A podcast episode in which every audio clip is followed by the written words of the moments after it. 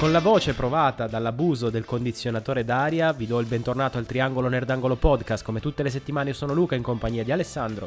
Ciao a tutti. E Lorenzo. Ciao ragazzuoli.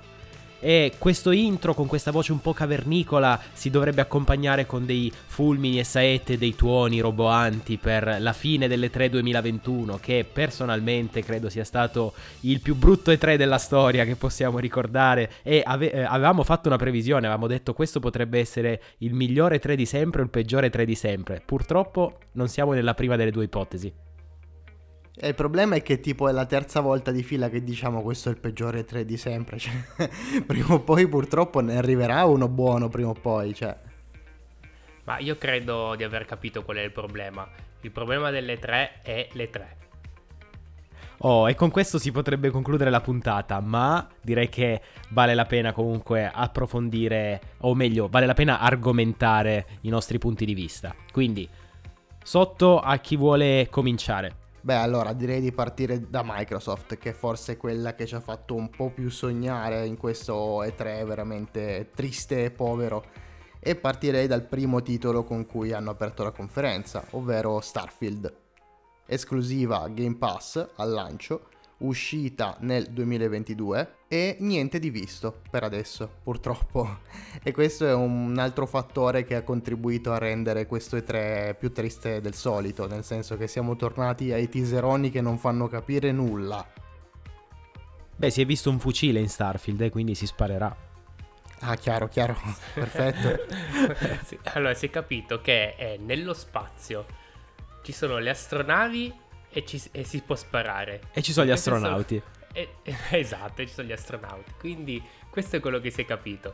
Basta.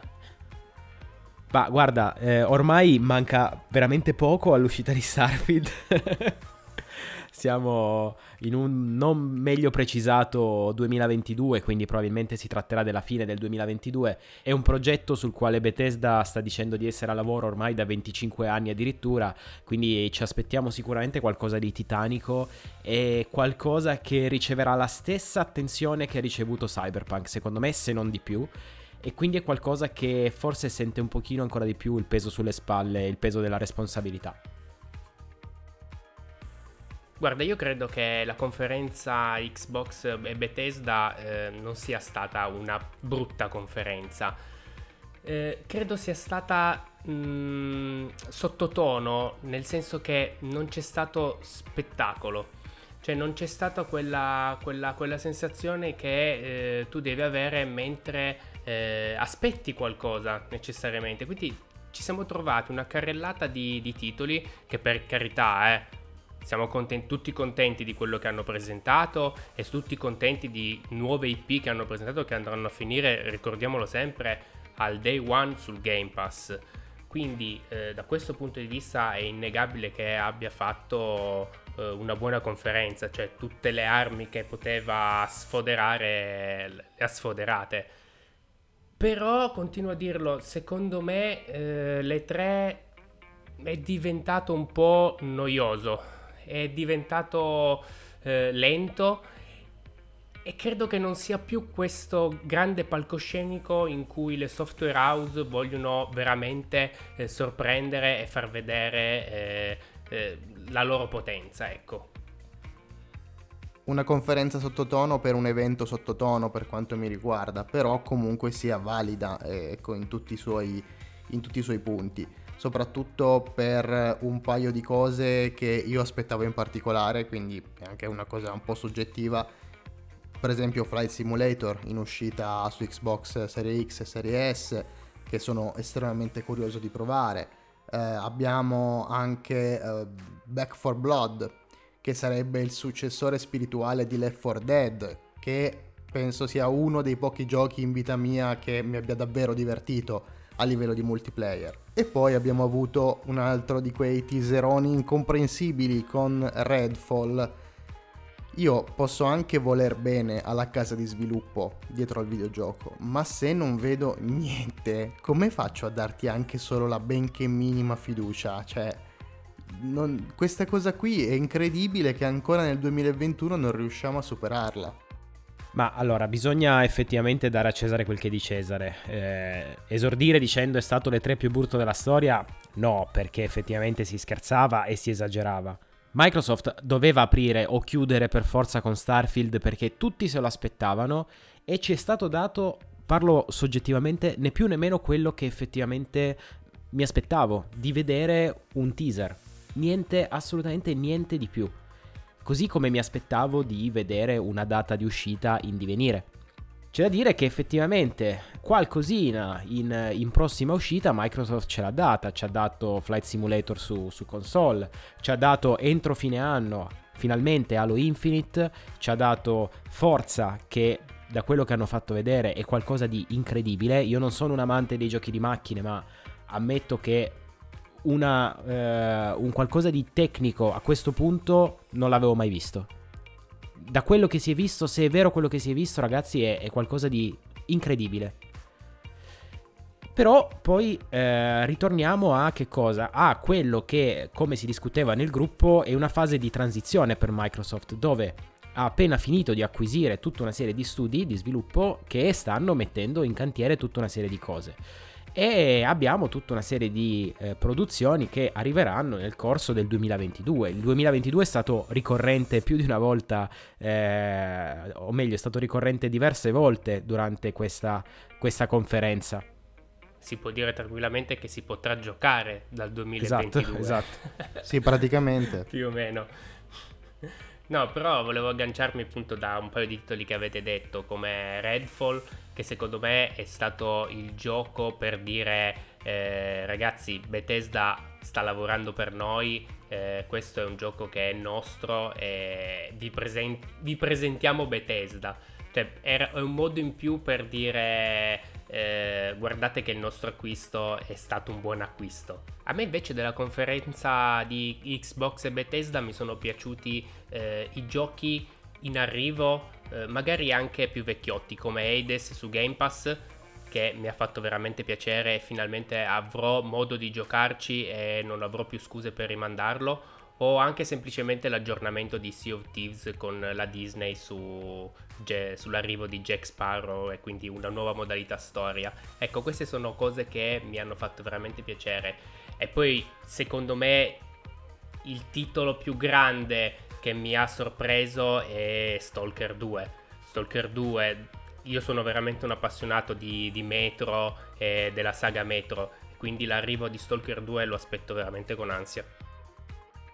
Sicuramente c'è stato un alternarsi di cose già viste e cose che dovranno arrivare, però appunto è interessante più che continuare a fare la lista della spesa. Perché secondo voi Microsoft è stata decretata il vincitore di questo E3? Perché ha fatto comunque una conferenza che è indubbio che rispetto alle altre abbia svettato. Non dimentichiamoci che ha giocato da sola, perché la grande competitor Sony non era presente, però ha presentato, come diceva Ale, una scarica di titoli uno dietro l'altro di prossima uscita o in arrivo al 2022, però buona parte di questi è su Game Pass, e ha fatto una conferenza abbastanza fitta. Poi è vero, mancato l'effetto wow, per carità, però questa cosa l'ha resa, diciamo, la vincitrice tra virgolette delle tre, dove abbiamo visto tutto un susseguirsi di software house, developers e Nintendo stessa anche, un po' forse sottotono, un po' che sono rimasti un po' a guardare.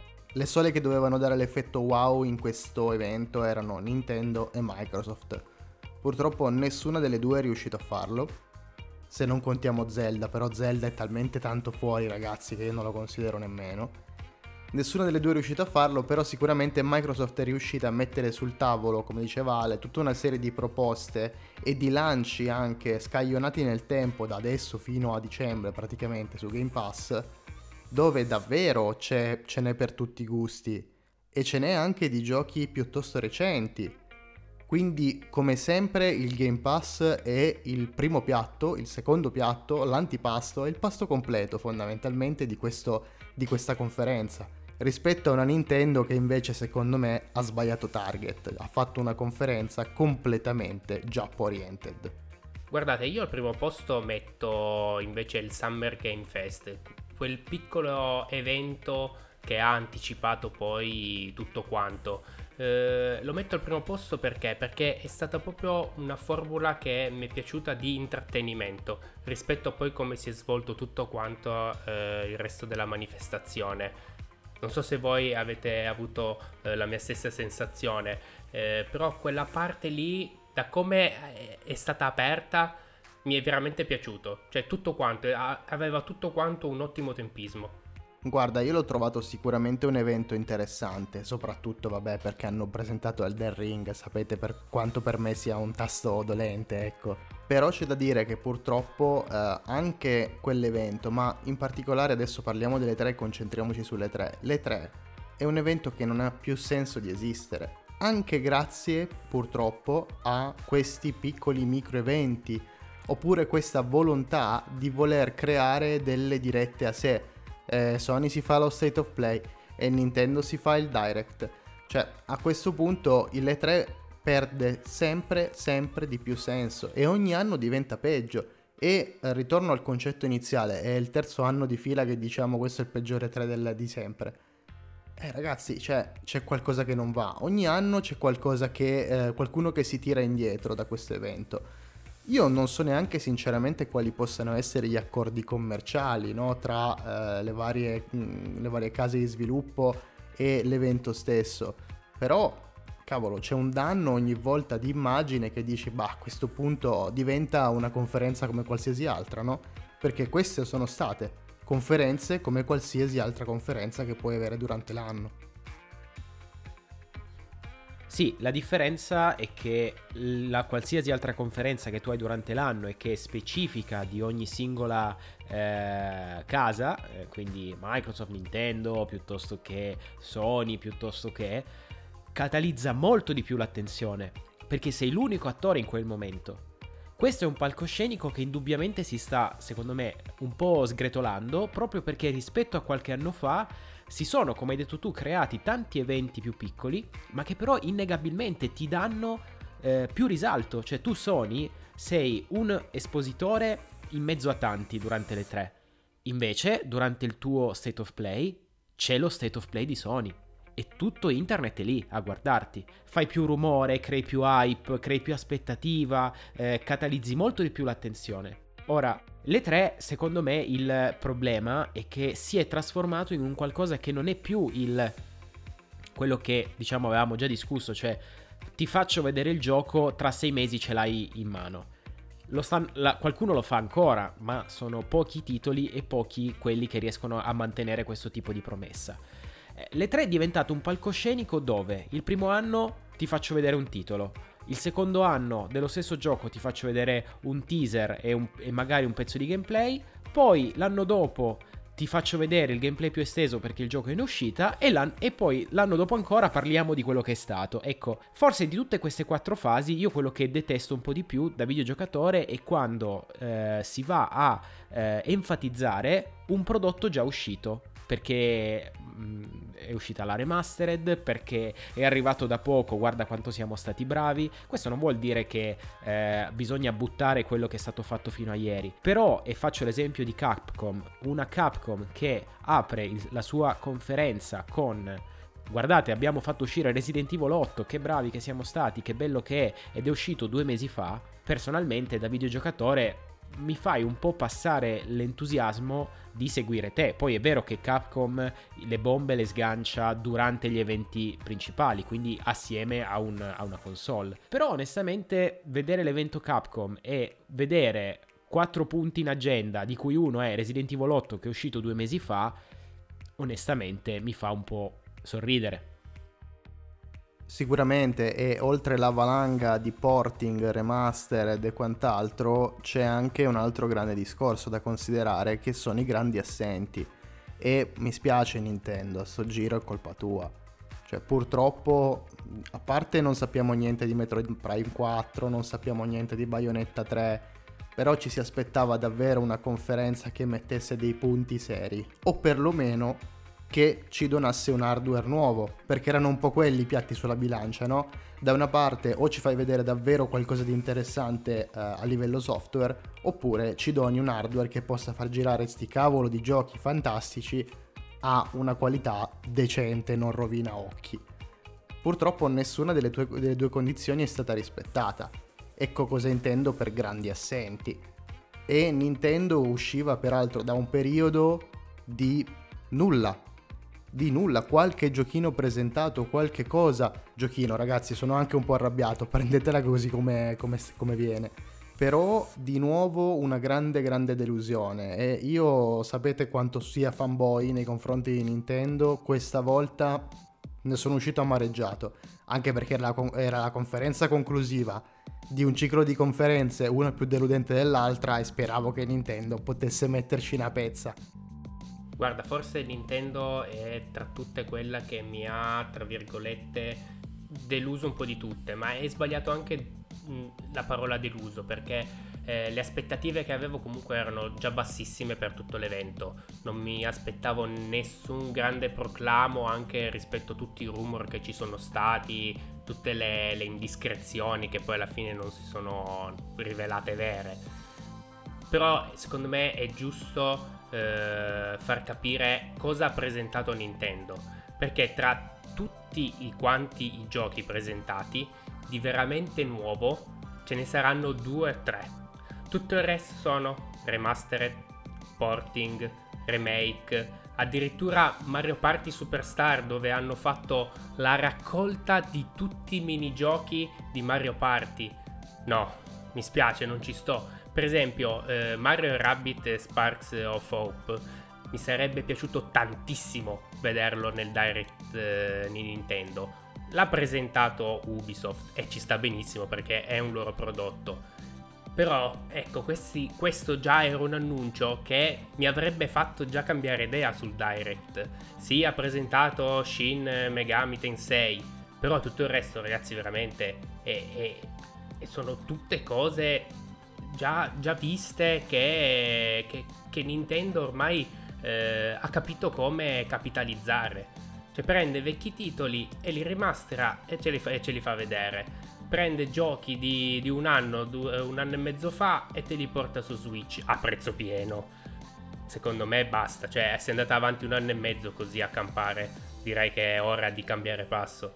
E che forse questo approccio di Nintendo sta comunque arrivando alla fine, perché non avrà più molte cose da andare a pescare nel passato, e questo mi fa pensare che probabilmente Zelda, ciò che abbiamo visto, bello, interessante, sicuramente tanta fiducia, ma è qualcosa che a questo punto vedremo con la nuova console. La nuova console io ero abbastanza convinto che l'avremmo vista entro quest'anno, avevamo anche fatto la scommessa io e Ale qualche puntata fa.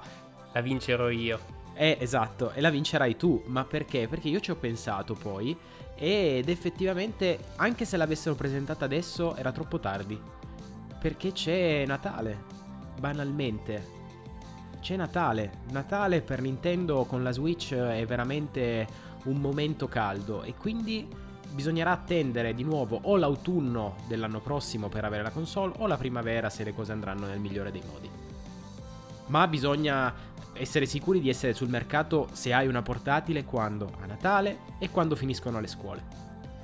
Quindi probabilmente Ale vincerai la scommessa in questo senso, però Zelda lo vedremo più avanti. Io sono abbastanza convinto che a questo punto Metroid piuttosto che Bayonetta li vedremo accompagnare la nuova console, magari non al lancio, ma vedremo gli annunci e qualche trailer un pochino più concreto al lancio della nuova console.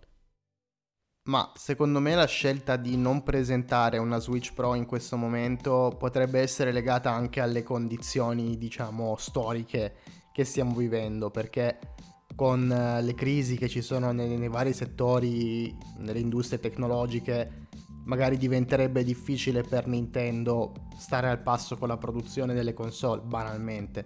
Quindi magari si stanno semplicemente mettendo in credito da quel punto di vista, dal punto di vista produttivo. Sinceramente non lo so. Quello che so è che usciamo di nuovo da un'altra conferenza Nintendo con il morale a terra. E non so quando sarà la prossima, perché c'è stato un periodo dove veramente il ritmo era serrato delle conferenze. Nell'ultimo anno la comunicazione è stata praticamente assente. E poi ragazzi, che dire, oltre che parlare di Microsoft e Nintendo, c'è Ubisoft che presenta sì Mario + Rabbids, Avatar, che sembra un gran bel gioco, Square che magari ti presenta appunto un Guardians of the Galaxy, però sinceramente che cosa ci ha emozionato? Cioè, io vorrei sapere a voi ascoltatori cosa vi ha emozionato di questa conferenza. Lore, ti voglio contraddire, ma perché Ubisoft per me ha fatto una grandissima conferenza. Cioè, Ubisoft è la software house paraculo per eccellenza. Ma io la amo proprio per questo motivo. Ha portato il massimo di tutti i suoi giochi. Ha portato Far Cry 6, ha portato Rainbow Six, ha portato Just Dance, cioè ha portato tutte le sue... Gli mancava solo più il nuovo Assassin's Creed e poi aveva veramente cappottato tutto. Anche Mario e Rabbit è stata una grandissima sorpresa, ma ti dirò di più, anche Avatar Frontier of Pandora mi è piaciuto un sacco vederlo. Sì, sì, ma è interessante, infatti, Sarebbe bello se facessero un film su Avatar. Ah, l'hanno fatto 15 anni fa, scusate. Ma adesso deve uscire il secondo capitolo, Attenzione. E molti altri dopo di esso, a quanto pare. Chissà se uscirà prima Avatar o la Switch Pro. Sarebbe interessante scoprire questa cosa. Credo la Switch Pro, guarda. Su questo posso dire assolutamente la Switch Pro. Comunque, se vogliamo parlare di cose fallimentari, parlerei anche di Square. Square Enix ha fatto veramente una conferenza al limite del ridicolo e fin troppo, però ha veramente portato il nulla. Io non so, Lore, come ti possa piacere Guardiani della Galassia, perché io l'ho trovato un gioco orribile, noioso, legnoso, senza capo né coda. Io all'inizio ero fermamente convinto fosse un upgrade di Marvel Avengers con appunto l'arrivo dei Guardiani della Galassia. Poi quando ho visto che è un gioco a sé, ho detto no, per favore. E il fatto che giri su Switch da subito, la cosa mi spaventa ancora di più. Guarda, io non è che fossi granché emozionato, diciamo che ho capito il piano. E il piano secondo me è quello di replicare la struttura di Marvel Avengers un po' per tutti gli altri giochi, fondamentalmente. È giusto, quando una cosa funziona bene. Esatto, ecco, e qui potremmo chiudere. Il piano è un altro e sono i soldi. Hanno capito quando Marvel e i fan di Marvel portano soldi, e allora sai, no? Quando si vuole fare una bella spremuta. Ma infatti posso dire una cosa, e qua mi farò odiare da tutti gli Square Fag. Ragazzi, a me Square Enix sembra che stia prendendo la strada della cara vecchia Konami. Non voglio essere negativo, ma fra poco ci becchiamo il pacinco di Final Fantasy, io ve lo dico. Beh, mi è stata pure eletta come miglior software house del torneo del gruppo Telegram. Non ci può deludere così. Sì, sì. Senti il rumore della slot machine. Ma io poi adesso ovviamente si scherza, nel senso, queste sono sempre le considerazioni da chi ha sempre un sacco di aspettative nei confronti di questi eventi, perché in passato siamo stati abituati bene, cioè non è che ce le inventiamo le cose, non è che l'E3 è sempre stato brutto e allora adesso quest'anno perché è stato un po' sottotono allora è un evento particolare. L'E3 in passato è stato veramente culla di presentazioni, annunci, stupore, come diceva Ale, ed è una cosa che un po' si è persa. Mi rendo anche conto che non deve essere facile riuscire a essere sempre sull'attenti e a portare i contenuti, abbastanza contenuti e novità da poter intrattenere un pubblico sempre più famelico anno dopo anno, con le notizie che corrono e vanno alla velocità della luce tra rumor e simili. Quindi sicuramente c'è una parte razionale in tutto questo che cerca di dire, cerchiamo di prendere il buono di questa conferenza. Poi è ovvio che, come giustamente diceva Lorenzo prima, c'è sempre un aspetto di soggettività. A me piace Halo, a qualcun altro piace Forza, a qualcun altro piace Flight Simulator, a qualcun altro piace Final Fantasy e via dicendo. Quindi se hai visto passare l'oggetto del desiderio nella lista delle prossime uscite, sei sicuramente il videogiocatore più felice della terra. Purtroppo è innegabile che devi avere dei gusti, diciamo delle vedute molto ampie in questo E3 e di avere dei filtri abbastanza a maglia larga nel genere di giochi che ti piacciono per far sì di essere stato accontentato. Ecco, questo forse riassume un po' tutto l'E3. Rimanendo in tema sui giochi presentati di queste tre, volevo farvi una domanda, ma Elden Ring vi è piaciuto? Dite la verità. Sì. Ma perché? Vorrei capire il perché, cosa ti è piaciuto? Oh, ma te lo dico subito perché, sì. No, vabbè, l'ho trovato estremamente bello a livello estetico, ma dirlo di un Souls è banale da un certo punto di vista. È chiaro che l'impronta è quella di un Dark Souls, si vede, è palese, e già solo per questo è chiaro che sono molto molto in hype. È un'opera che attendo con ansia, anche perché personalmente il salto, diciamo, da Dark Souls 3 a Sekiro l'ho sentito parecchio, non è il mio gioco Sekiro e quindi non vedo l'ora di tornare ai vecchi nuovi fasti. Che bello essere un giocatore di Dark Souls, che ci si accontenta veramente di poco. Ma guarda, attenzione perché Destiny veramente... proprio, guarda. No, beh, intendevo dire come tipologia di gioco, cioè voi siete, ma io vi ammiro, voi giocatori di Dark Souls, voi avete una tempra veramente ammirevole, perché riuscite a giocare lo stesso gioco in più edizioni, reskinnato 18 volte, e lo trovate sempre bello. Io vi ammiro per questa cosa. Ma sono riferimenti casuali a Lorenzo questi? Sì, esatto. Ecco, quando Luca comincia ad andare così in sproloquio, generalmente bisogna chiudere la puntata, e questo è il segnale che utilizziamo tra di noi. Guarda, io voglio chiudere la puntata in una maniera ancora diversa. Se io, sapete, ho prenotato la PlayStation 5, no? E arriverà nell'anno del mai. Ma se la PlayStation 5 arriva entro il 31 di luglio 2021, io giuro che come primo gioco mi compro Dark Souls. Demon Souls, tanto sono uguali, non cambia niente. Un gioco next gen tra un po', è uscito, cavolo, vai a giocarti un Dark Souls. E si scherza come sempre, perché d'altronde è giusto così, è giusto punzecchiarsi su questi generi di giochi che piacciono e non piacciono a vicenda a tutti e tre i componenti di questo podcast. L'E3 anche 2021 si è concluso, purtroppo, appunto, come avete potuto sentire, il nostro entusiasmo è stato smorzato in più momenti, e penso però che i videogiocatori, tutti coloro che ci ascoltano e anche i videogiocatori là fuori, abbiano abbastanza delle idee che sono, diciamo, sulla stessa linea d'onda delle nostre.